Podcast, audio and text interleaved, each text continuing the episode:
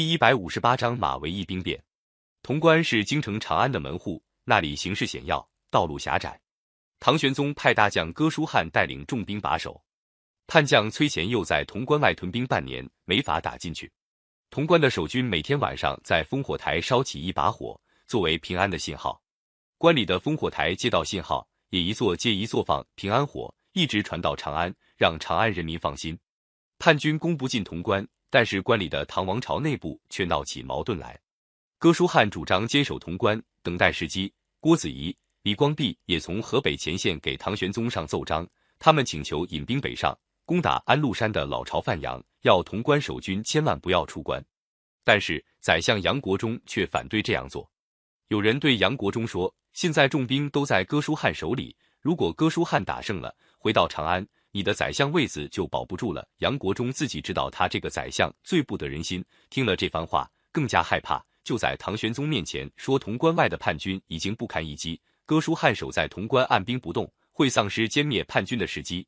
昏庸的唐玄宗听信杨国忠的话，接二连三派使者到潼关，逼哥舒翰带兵出潼关。哥舒翰明知出关没有好处，但是没法违抗皇帝的圣旨，痛哭一场，只好带兵出关了。关外的叛将崔贤佑早已养精蓄锐，只等唐军出关。崔贤佑派精兵埋伏在灵宝西面的山谷里。哥舒翰的二十万大军一出关就中了埋伏，几乎被叛军打得全军覆没。二十万人马只剩下八千。哥舒翰还想收拾残兵，他的部下先乱了起来。叛军乘胜打进潼关，哥舒翰也被俘虏了。潼关一失守，关内就没险可守。从潼关到长安之间的一些地方官员和守兵都纷纷放弃城逃走。开始，哥舒翰还派人到长安告急，后来告急的文书中断，晚上烽火台上的平安火也见不到了。到这时候，唐玄宗才感到形势危急，着急起来，要杨国忠想办法。杨国忠把文武百官召集起来商量，大家都干着急，谁也想不出一个好主意来。杨国忠知道留在长安没有生路。就劝玄宗逃到蜀地去。当天晚上，唐玄宗、杨国忠带着杨贵妃和一批皇子皇孙，在将军陈玄礼和禁卫军护送下，悄悄地打开宫门，逃出长安。他们派个宦官先到沿路各地，要官员准备接待。哪知道才到咸阳，派出的宦官和县令都已经逃了。唐玄宗一伙人走了半天，没有人给他们送饭。随行太监好容易找到当地百姓，向他们讨了点粮食。有几个百姓送上一点高粱饽饽。那些皇子皇孙平时养尊处优，哪里吃过这样的饭？但是实在饿得慌，也顾不得什么体面，没有碗筷就用手捞着吃，一下子就吃得精光。唐玄宗勉强咽了几口饽饽，直流眼泪。有个老人挤到车前，对玄宗说：“安禄山想造反，已经不是一天了。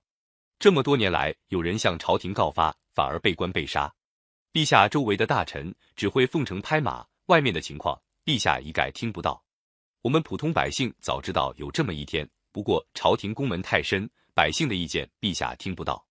要不是到了今天这步田地，我们怎么能站在陛下面前说话呢？唐玄宗垂头丧气地说：“这是我太糊涂，现在后悔也来不及了。”这样走走停停，第三天到了马嵬驿，随行的将士又饿又疲劳，实在忍不住了。他们心思越想越气。好好的长安待不住，弄得到处流亡，受尽辛苦。他们认为这全是受了奸相杨国忠的累，这笔账得向杨国忠算。这个时候，有二十几个吐蕃使者拦住杨国忠的马，向杨国忠要粮。杨国忠还没来得及答话，周围的兵士已经嚷起来：“杨国忠要造反了！”一面嚷，一面就射起箭来。杨国忠慌里慌张想逃走，几个兵士赶上去，把他的头砍了下来。兵士们杀了杨国忠，情绪激昂，把唐玄宗住的驿馆包围了起来。唐玄宗听到外面闹哄哄的，问是怎么回事。左右太监告诉他，兵士们已把杨国忠杀了。玄宗大吃一惊，不得不扶着拐杖走出驿门，慰劳兵士，要将士们回营休息。兵士们不理唐玄宗的话，照样吵吵嚷嚷。玄宗派高力士找到陈玄礼，问兵士们为什么不肯散。陈玄礼回答说：“杨国忠谋反。”贵妃也不能留下来了，这下可把唐玄宗难住了。他怎么舍得杀这个宠爱的妃子呢？他低着头站了半晌，才说：“贵妃住在内宫，怎么知道杨国忠谋反呢？”高力士知道不杀杨贵妃不能平息兵士的气愤，就说：“贵妃是没有罪，但是将士们杀了杨国忠，如果留着贵妃，将士哪会心安？希望陛下慎重考虑，将士心安，陛下也安全了。唐玄宗为了保自己的命，只好狠了狠心，叫高力士把杨贵妃带到别的地方，用带子勒死了。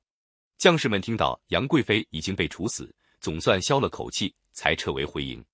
经过这场兵变，唐玄宗像惊弓之鸟一样，急急忙忙逃到成都去了。太子李亨被当地百姓挽留下来主持朝政。